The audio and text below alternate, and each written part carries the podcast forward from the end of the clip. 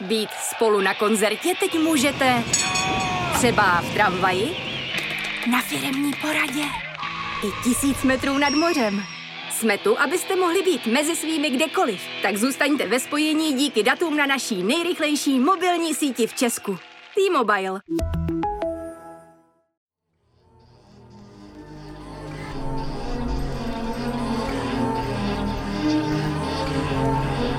Posloucháte rozhovor Jonáše Zbořila. Mým hostem je dnes Michal Kašpárek, editor, publicista a autor románu Fosílie z nakladatelství Paseka, ve kterém se děda, otec a dcera vyrovnávají s komplikovaným světem dneška, ale trofám si říct, že také budoucnosti.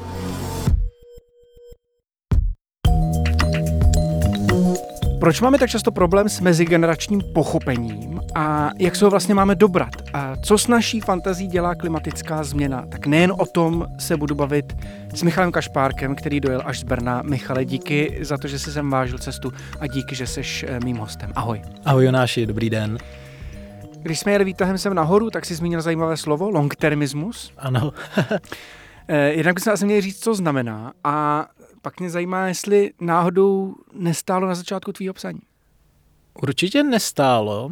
Eh, na začátku psaní zrovna tohle příběhu stál poslech jedné písničky ve vlaku před deseti lety a teď k, té, k tomu slovu longtermismus mě napadlo od těch generačních sporů odzoomovat, oddálit si to, promítnout si to na nějaké velice dlouhé, skoro geologické časové škále a z toho odstupu se najednou zdají být eh, o něco nicotnější nebo zvladatelnější, snesitelnější. Takže longtermismus je optika, která si všímá dlouhých časových horizontů. Ale samozřejmě mě strašně zajímá ta písnička, protože román, který vznikl z písničky, kterou si slyšel před deseti lety, to zní jako docela zajímavý příběh. Uh, já jsem hrozně rád jezdíval s jízdenkou na léto uh, po republice. Vždycky o prázdninách jsem si koupil na dva týdny neomezený lístek. A před deseti lety v srpnu jsem si takhle prohlížel Ostravu Porubu a když jsem měl zpátky, tak jsem ve vlaku pustil, tuším, úplně první album Vladimíra Merty. A někde uprostřed toho alba je píseň Malá Julie která je hrozně křehká, dojemná, vlastně i sentimentální a popisuje jakousi situaci mezi tátou a malou dcerou, která za ním pořád běhá někde po louce a něco jí trápí a on se nemůže dobrat toho, co to vlastně je.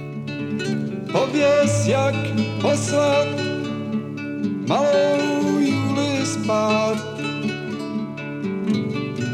Dlouho se trápí, pro všechna nic která znám. A já jsem tehdy ještě neměl děti, ale říkal jsem si, tyjo, tak takovýhle to vlastně asi bude, když přijde na svět ta úplně nová bytost, která vzešla ze mě a měla by mi být blízká, ale já do ní vlastně nevidím. Je autonomní. A potom mě dvojnásobná praxe potvrdila, že takový to skutečně je. Doporučuji, kdo, kdo plánuje rodinu, tak si poslechnout píseň Malá Julie od Vladimíra Merty. A asi až před rokem, když už to celé bylo napsané, tak mně došlo, že jsem dokonce ty postavy vlastně pojmenoval po autorovi té písně a po, po té dívce z té písničky, a, což mě připomíná, že mám někde v tudu ještě poslat Vladimíru Mertovi knihu a poděkování. To je skvělý. Můžem ty postavy představit? To znamená Vladimíra staršího, Vladimíra eh, prostředního nebo Vladimíra otce a, a tu dceru Julii? Můžeš trochu nadhodit, co vlastně, čím vlastně procházejí? Tak Začnu, začnu Vladimírem Prostředním, který, kterému se toho jednak stane asi nejvíc, minimálně z jeho pohledu.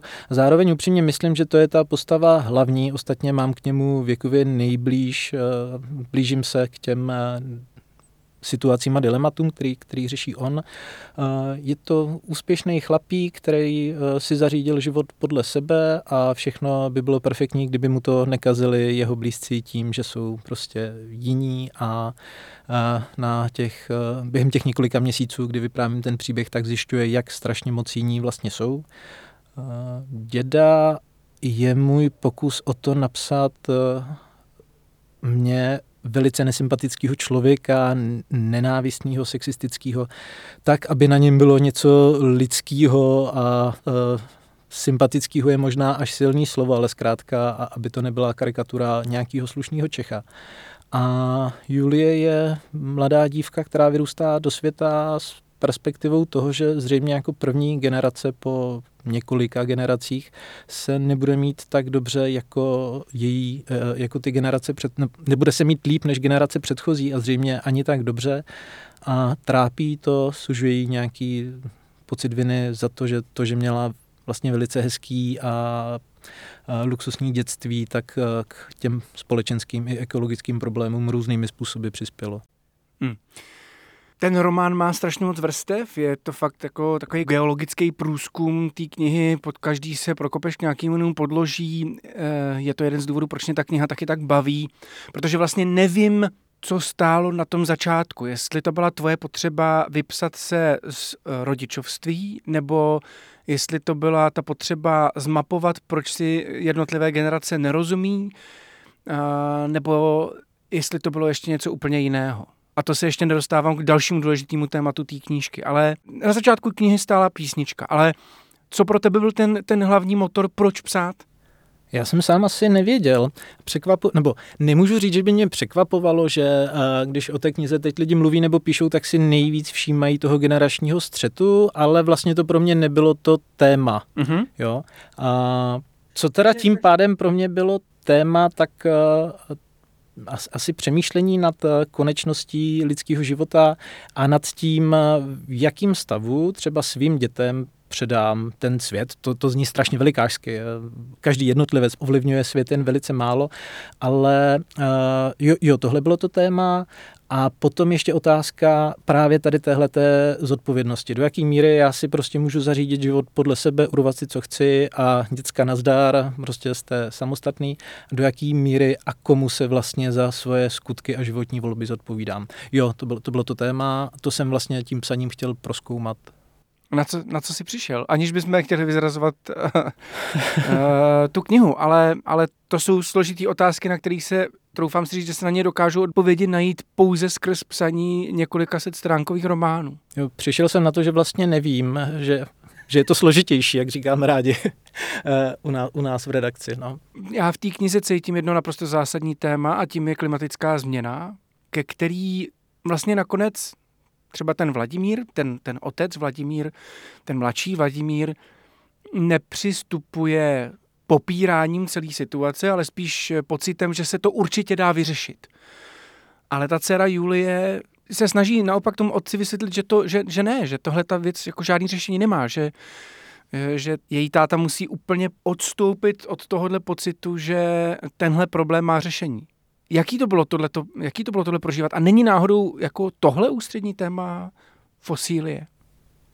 Možná je, to, nakonec to téma uh, vzniká i na straně čtenářstva, takže jestli to tam jako téma vidíš, tak, tak je to úplně legit, ale uh, klíčové slova z té tvé otázky jsou vysvětlování a řešení.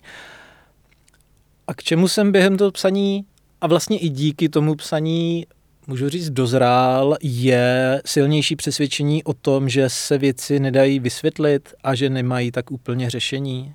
A když říkám věci, tak myslím eh, nějaký mezigenerační a mezilidský střety.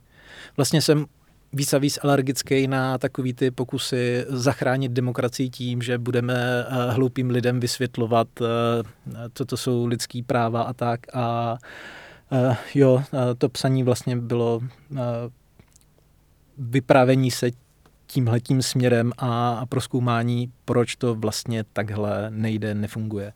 Proč je asi lepší se s některýma věcma prostě smířit.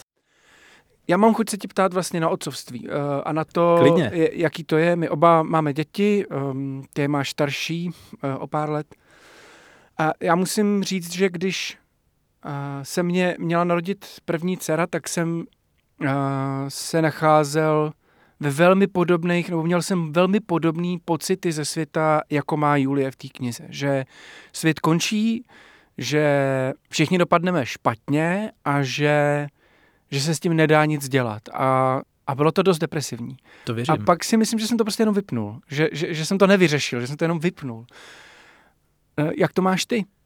Vlastně jsem to měl docela podobně, teprve když moje děti přišly na svět a když jsme spolu eh, na malém prostoru prožili eh, pandemii a další radosti, tak, eh, tak jsem právě začal víc přemýšlet nad tím, hej, byl vůbec dobrý nápad do tohle světa přivádět děti a věřím, že jo, jednak oni si většinu času hodně užívají život, užívají si věci, které by mě nenapadlo si užívat a nějak, možná je to naivní, doufám, že jim to zůstane.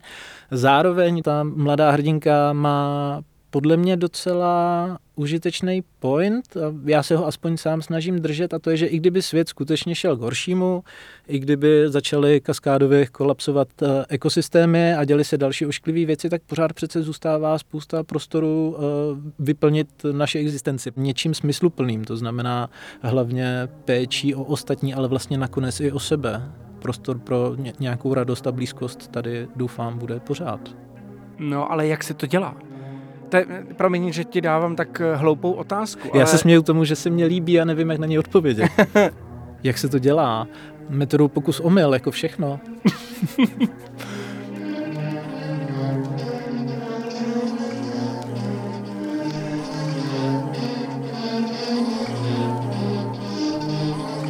Proč vlastně myslíš, že dochází k eh, generačním nebo mezigeneračním konfliktům? Je to něco, co je nový, nebo co tady mezi těma generacemi bylo od jak živa? Nejsem úplně historik, ale třeba z, ze školní četby z, z takových těch starších věcí jsem si odnesl, že generační, roz, eh, generační konflikty tady asi byly vždycky. Něco, něco dřevěná miska. A myslím, a znovu je, je, to, je to fakt domněnka, spekulace. Myslím si, že dřív se vedly eh, ty spory prostě o omezené zdroje, ale někdy zřejmě typuju v, v době nebo se začátkem průmyslové revoluce se k tomu přidalo to, že svět se mění a že lidi, kteří v tvém dětství byli tou autoritou, tím, kdo rozumí světu, to znamená tvoji rodiče, tak během pár dekád ztratí trošku ten eh, přehled nebo tu orientaci a vyvolává to různý, různý zklamání nebo případně i ty konflikty. Zároveň naopak to dítě už tam nefiguruje a myslím teď dospělý dítě, řekněme o 20 dál, jenom jako někdo, kdo má méně zkušeností a od těch starších generací je dostává a má poslouchat a šoupat nohama. Zároveň reálně prostě do, do spousty věcí vidí víc. Já vlastně strašně přemýšlím nad tím, co si máme z těch mezigeneračních konfliktů vzít. Jo? Jestli to je jestli, si, jestli si máme říkat, aha, tak si teda rozumíme čím dál tím míň a je potřeba se líp starat o mezilidský vztahy, anebo jestli je zajímavější se na to dívat prismatem jako, aha, svět se teda extrémně rychle mění, možná uh, je potřeba řešit to, aby jsme se s ním jako dokázali udržet v nějakém tempu, uh, což by pro mě byla třeba otázka spíš vzdělávání. Jo? Jo, jo. Co ukazují ty mezigenerační konflikty tobě? Jak nad nimi přemýšlíš ty? Si nad nimi vlastně většinu času ani moc nepřemýšlím, spíš se je snažím nějak prakticky řešit a hasit ve svém životě. To, co mi na té knížce, co se mi na fosílí líbilo a přišlo mi hrozně zajímavý, je, že mě nenutila přemýšlet a necpala mi žádný dojemný poslání, že bychom si spolu měli víc povídat, ale že vlastně ukazovala, jak rychle se svět mění jak ta dcera je od svého otce vzdálená, protože za těch krátkých 20 let se naprosto radikálně změnil pohled eh, na svět a na to, eh, na to do čeho se třeba eh, chystá, jo, nebo čemu se blíží. Tak to bylo pro mě extrémně zajímavý. No, svět se skutečně mění překutně a vidíš vlastně jeden z motorů, proč tenhle příběh nebo spíš proč o těchto postavách a hlavně o Vladimírovi napsat, pro mě bylo to, že pozoruju, že se hodně mužů v mým, v mým okolí stane někdy kolem 45, nejpozději 50, co si, co nedokážu úplně pojmenovat, ale nějakým způsobem se ztratí. Jo? Je to ten okamžik, kdy uh, začnou na sociálních sítích nějak podivně moc uh, řešit pohlaví uh, ve smyslu fyzický pohlaví transgender osob a už s nima není úplně ta zábava, jak byla vždycky.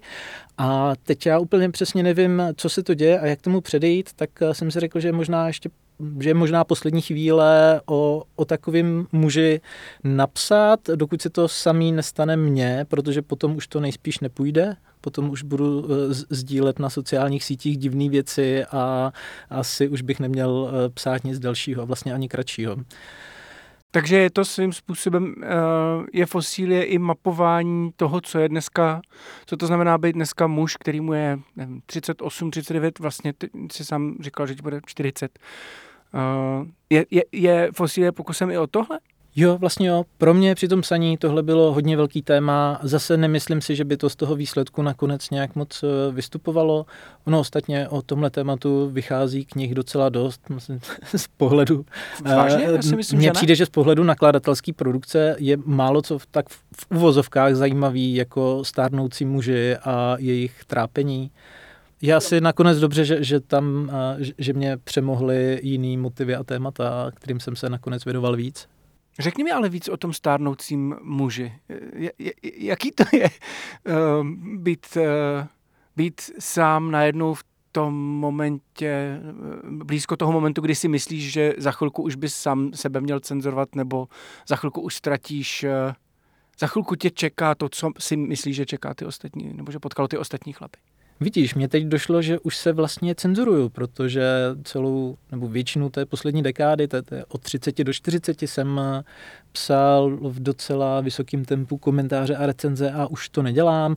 A dobře, hlavní důvod je ten, že mám jinou, z mýho pohledu atraktivnější a taky novější, čerstvější práci, ale možná jeden z důvodů je i to, že už nemám pocit, že bych věcem jako nějak extrémně dobře rozuměl na to, abych o nich dokázal velice rychle eh, nasolit pět tisíc znaků a ukázat to lidem, tohle je to, co si máte myslet. Tak asi už podnikám nějaký přípravný opatření. To chápu, ale jaký to, jaký to je? Ty, to, ty o tom mluvíš strašně stoicky právě, uh, se vrátíme k tomu slovu, ale necenzuruješ tady teďka přede mnou uh, svý jako emoce kolem toho? To musí být hrozně zvláštní pozice. Jako já jsem od ní taky poměrně blízko, asi pět let, ale, ale ty vypadá, že už si tím procesem teda prošel, že už jo, dobrý, tak já už, já už končím. Já myslím, že to skutečně nakonec není moc velká věc, eh, abych se tím nějak trápil, tak jak jsem říkal, nevím přesně, proč se to děje, ono se to taky nestane úplně všem, řekl bych, že asi většině jo, ale jsou případy uh, chlapů, kterým je 50, 60, 70, pořád si jich vážím, a jako nějak eh, nezblbli, tak eh, nemůžu to ovlivnit, nemusí se to stát, zároveň se děje v mém životě spousta jiných zajímavých věcí, které si který vyžadují nějakou emoční práci, eh, nebo ze kterých prostě mám nějaké emoce, abych to neříkal tak zbytečně složitě. Takže proč se příliš zaobírat tím? No, tak, tak mi to řekni, z čeho nejvíc, nebo kde myslíš, kde cítíš na sobě to, to blbnutí? Kde cítíš, že už, eh, nevím, eh, buď směřuješ, směr, buď směřuješ do roviny cancel culture, nebo nebo třeba jenom cítíš, že tomu prostě vůbec nerozumíš, ale zároveň máš strašnou potřebu o tom mluvit. A kde dětkovatím, jinými slovy. Ano. Uh, hodně to cítím teď na, na té vysoké inflaci poslední dva roky, Vždycky mě přišlo legrační, když lidi o generaci starší než já, když jsem před 15 nebo 20 lety nastupoval do, do prvních zaměstnání a nějak jsem se s nimi bavil o penězích, tak měli takový uh, postřehy, jakože 15 tisíc je krásný plát, uh, protože žili o několik let naspátek a tehdy třeba už za 15 tisíc a to je úplně vycucaná částka. U, u, tehdy ty peníze, o kterých jsem mluvil, pokryly třeba nájem a základní jídlo a už to nebyly hezký peníze. A mně přijde, že tady tuhle tu peněžní paměť mám pořád někdy v roce 2000, nevím, 6, ve chvíli, kdy jsem začal vydělávat první svoje peníze a začal žít sám. Jo, tak uh, není to moc šťavnatý, ale napadá mě to jako první příklad. To, že pracuju s částkama a účtama uh, 15 nebo skoro 20 let na zpátek. Myslíš si, že se svět zlepšuje? Tak jak se rychle mění, tak mění se k lepšímu? Jak v čem? A určitě je spousta ohledů, ve kterých se zlepšuje. V té době, kdy jsem psával komentáře, recenze, tak, tak jsem byl asi, řekněme, optimističtější nebo pozitivnější než teď. Vždycky jsem byl, nebo většinou, když ty knihy byly dobrý, jenom samozřejmě, tak jsem byl nadšený z těch knih, které líčily, jak hrozný byl život v polovině 19. století a jak o kolik lepší je dnes život i na těch místech, které eh, nejsou úplně spojovaný s kvalitním životem. A, a vlastně si pořád myslím, že, že na tom něco je.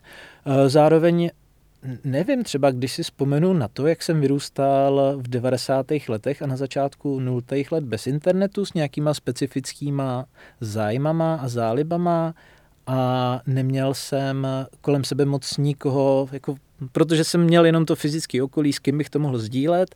Neměl jsem přístup k filmům, k hudbě, ke knihám, tak jako když to bylo v knihovní Jiřího Mahna, dobře.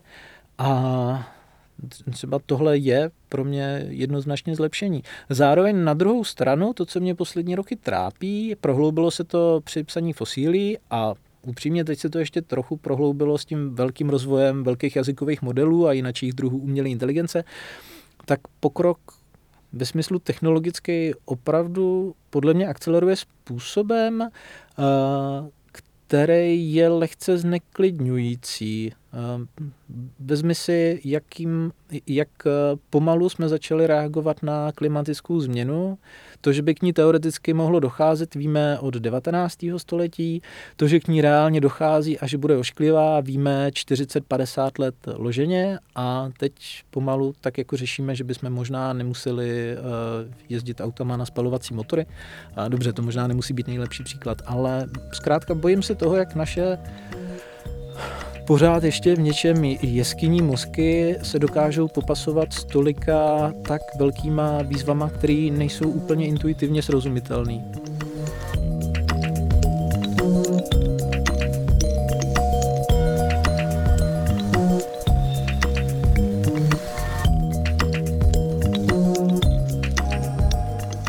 Jsi zároveň novinář, zároveň datanovinář, zároveň editor, zároveň spisovatel, zároveň člověk, který dělá spoustu jiných věcí eh, a ne, nemyslím si, že jsi jedno z toho stoprocentně. To určitě ne. A, a, a když se člověk podívá na tvý stránky, tak tam schválně není kdo jsem, ale co dělám na podzim 2023, protože mám pocit, že se to u tebe velmi různě mění. A, a, a jednu chvíli děláš víc e, sloupků a, novin, a novinových textů, pak zase chvilku děláš dlouhodobější datový programátorský projekty, pak najednou se vytasíš s románem, takže jak se s touhletou jakoby tekutou individualitou žije v době, kdy mám pocit, že všichni musíme mít trochu srovnaný, kdo jsme a musíme to dobře prodávat? Že se s tím dobře, jediný těžký moment bývá, když se mě změní doktor a ten nový si zase dělá nějakou kartu a ptá se mě na to, co dělám a mm-hmm. nevím, jak těm lidem eh, říct. Nebo teď už to vím, říkám, že jsem si ještě eh, nerozmyslel, co budu dělat, až budu velký, což je trochu dětinský, ale zároveň je to pravda. A myslím, že všechny ty věci, které dělám, nakonec mají jednu věc společnou a nedávno, nedávno, nedávno mě došlo kterou. Když jsem byl dítě, a došlo mi to proto, že ty dětské knihy, o kterých budu mluvit, jsem teď eh, průběžně navozil nebo dokoupil znovu svým dětem. Tak jsem měl hrozně rád takový ty knihy, který otevřeš a máš tam průřez továrnou, průřez autem, průřez eh, čímkoliv, vidíš, jak to uvnitř funguje. A já se hrozně rád vrtám ve věcech. A psaní je jeden způsob, jak se vrtat ve věcech, ať už eh, nějakých kratších novinových textů, anebo, nebo románů. Do toho mě tam přišlo třeba programování, což není jako, že bych vyvíjel nějaký velký aplikace, ale uh, zkoumám data, případně si je nějak obstarávám, nímrám se v nich. Uh, spousta věcí, která mě někdy zajímala, nevím, třeba o Formuli 1, tak, tak najednou jsem si ji dokázal takhle vyšťárat a prostě mě baví tak jako hledat, no. A z toho vyplývá, že potom nemám tu jednu popisku, kterou bych měl všude. Jo, jo, já, já to miluju, protože ty tvoje stránky mi hrozně připomínají uh, weby, které fungovaly hodně na začátku internetu, řekl bych. To byl ještě když, internet když... dobrý. Jo, to je další věc, ve které dětko tím vzpomínám na to, jak byl internet dobrý a věci třeba byly na jednom odkazu a neměnilo se to a teď v nějaké aplikaci na mě něco vyskočí, přijedu dál, pak už to tam není, nevím, jak se na to mám dostat. Prostě dřív byl internet dobrý. Jo, ale, ale, ta, ty, ale Bylo ty tam tvoje, spousta ty, čtení, to ty už tvoje, taky Ano, ty tvoje weby fungují tím starým internetovým způsobem, to znamená, že tady přesně to, co, co najdete na tomto webu a je tam GPT a další velké jazykové modely, tahák, pak je tam pracovní deník, kde si opravdu vypisuješ logy toho, co si dělal jednotlivý týdny či měsíce, výpisky z četby, přehled osvědčených pracovních nástrojů, eh, jak se učím nové věci, ale pak je tam třeba typy na tvořeníčko s dětmi nebo recenze městských památkových rezervací. To mi strašně připomíná takovýhle stránky má třeba kapela Brutus, že tam má Vidíš, jako, neznám. Kouknu. že tam má svoje koncerty, ale pak tam má třeba typy na oblíbenou, na oblíbený uh, prohlížeč obrázků, jo, nebo víš, takový ty úplně nesouvisející věci, které prostě jenom člověk na tom internetu má rád. No jasně. Tak eh, to je tak extrémně zajímavé. Já, když jsem No. byl mladý, tak právě proto si lidi zakládali osobní internetové Ano, stránky ano. a snažím se toho pořád držet. Tím pádem se dostávám k otázce, cítíš se být spisovatelem? Vydáváš druhou knížku, musím říct, že vlastně ta první hry bez hranic mi zpětně připadá, jakkoliv mě hodně bavila, tak spíš jako takový, jako takový sloupek, jako taková delší glosa, Chápu. Která se hodně podobá eh, brněnské spisovatelské škole Standy Billera, eh, Priglu a tak podobně. Jo? Asi a, jo, jo, jo. Tak já ale- si na, na, na té novele tehdy prostě zkoušel věci, jaký to je. Zpětně bych ji napsal, nechci říct úplně jinak, ale, ale sám s tím nejsem spokojený. Typuju, že za pět let, eh, jestli ještě někdy něco napíšu, což mě přivádí k té otázce, jestli Ano. jsem spisovatel, Uh, tak, tak uh, a jestli na to mám odpovědět eh, skrz to, jak se cítím, tak se cítím být tak nějak na hraně, protože nějaký nápady mám, ale zároveň beru jako reálnou možnost, že se k ním nikdy nedostanu, protože se budou dít i zajímavější věci. Není, není, není to hora, na který jsem se rozhodl zemřít. Uh, utekl jsem ti z otázky.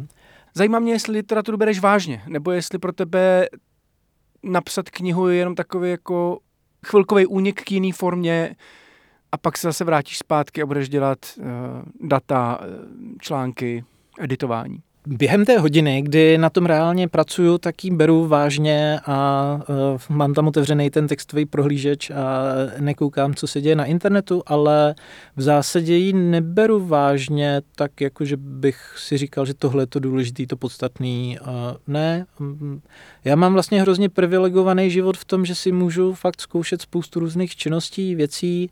Uh, velkou část z nich je někdo dokonce ochotný zaplatit, takže knihy to být můžou a, a nemusí.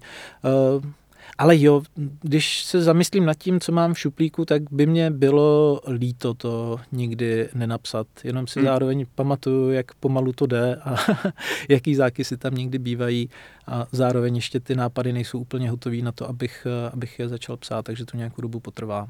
Ty jsi říkal, že se rád šťouráš ve věcech. Ano.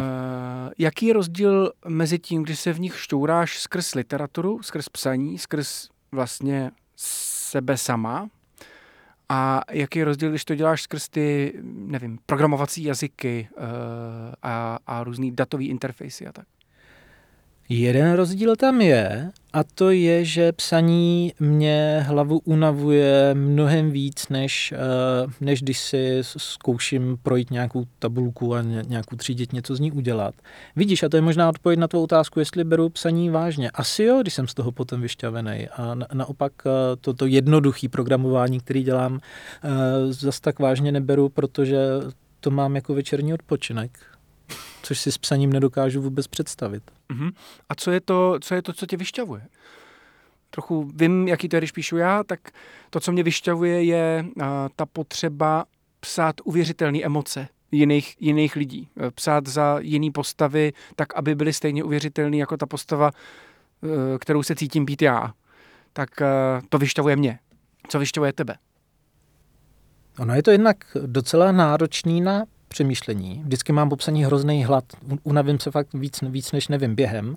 A takhle z voleje mě napadá, že možná když píšu, tak se snažím být co nejupřímnější, nejpravdivější a vystupuju z nějakých rolí. A jako celý den hrajeme nějaký role, máš nějakou roli před svýma dětma, máš nějakou roli ve své práci. Ono je to takový příjemný, jednoduchý automatismus. Všechno je nějak přeturčený, tohle to jsou meze, ve kterých se můžeš pohybovat.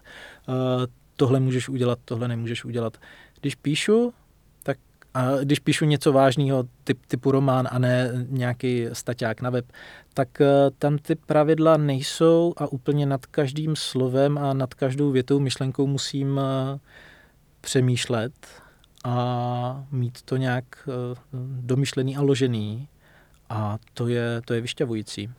Mluvil jsi o tom, jaké je otcovství a jaké to je být 40-letý muž v roce 2023. Taky bys řekl, že to je těžké, anebo uh, stačí se teda autocenzurovat a uvolnit svět dalším? Záleží, jestli to porovnávám s tím, jak jsou na tom ženy, tak on je to lehčí už jenom tím, že otcem se člověk stane, ani třeba o tom nemusí vědět, není tam ta, to těhotenství a ten porod. A když to porovnávám s tím, jaký to uh, měly jiný generace, nebo jaký to bylo pro otce jindy, tak uh, docházím k tomu, k čemu vlast, nebo co říkám Vladimírovýma ústama i, i v uh, románu Fosílie, že je to trochu těžký v tom, jak se mění ty pravidla toho, co je dobrý otcovství a co ne, tak často chybí, řekněme, vzory nebo nějaký vodítka. Prostě hodně generací za sebou bylo vychovávaných tak jako přísně, otec je hlava rodiny, všichni ho poslouchají a já na jednu stranu už jako nechci být ten uh, důče té domácnosti a uh, mít děti za svoje rukojmy, jsou to autonomní, autonomní lidi, kteří mají vlastně svoje vlastní potřeby. Je fajn, když, si, když je umí říkat nahlas, i když se mě to třeba v tu chvíli nehodí a, a řeším svoje. A, a na druhou stranu zároveň jako pořád je nutný nějak děti vychovávat a dávat jim do života nějaký struktury a vzorce a já dost často nevím, jaký, jak, jak s nima komunikovat o tom, že teď si opravdu nechci hrát, protože teď něco dělám nebo jsem unavený není moc, eh, není, není až tak moc šancí to okoukat a někdy je to prostě těžký na přemýšlení, na vymýšlení, na komunikaci samozřejmě i s, s, s manželkou, protože můžeme mít uh, různý pohledy na věc a ale není to zároveň něco, na co bych si chtěl kňourat nebo stěžovat. Tak říkal jsem, že se rád šťourám ve věcech a šťourání se v tom, jak být, když ne skvělým, tak aspoň uh, normálně funkčním tátou, tak uh, je taky zajímavý. Co myslíš, že ti tví děti budou vyčítat a za co tě budou, uh, za co ti budou vděční? Vyčítat mě budou to, co úplně všichni blízkí lidi, že jsem byl hodně času duchem nepřítomný, a něco jsem si někde bastlil nebo četl eh, nebo kutil, když mě potřebovali. Já si toho nevšiml, že mě v tu chvíli potřebují. A vděčný hm, snažíme se, já i moje žena, za cenu toho, že teď v těchto letech fakt není moc volného času, jim dělat eh, program, který uh, který nespočívá jen v koukání na televizi po tom, co přijdou domů ze školy. Takže mají sporty, na které chtěli chodit. Léto trávíme vlastně každý rok e, dalšíma dalšíma cestama a snad na to budou mít jednou hezký vzpomínání. Ale tak když ne, tak e, no, tak co jsou, to, jsou to, znovu říkám, autonomní lidi a i to je možnost. Máš strach z něčeho? Mm, já na to hrozně rád říkám hlášku z červeného trpaslíka, mě nemůžete vystrašit, já se bojím pořád. Takže jo, pořád ze všeho, ale eh, možná to mě pomáhá eh, k nějakému stoickému klidu. Dobře. Moc ti děkuji za rozhovor. Těším se, až se potkáme na uvedení tvé knihy, který se koná v Praze 2. listopadu v kavárně Boršov. Je to tak, moc děkuji za rozhovor slash terapii. Díky. Ahoj. Ahoj. Thank you.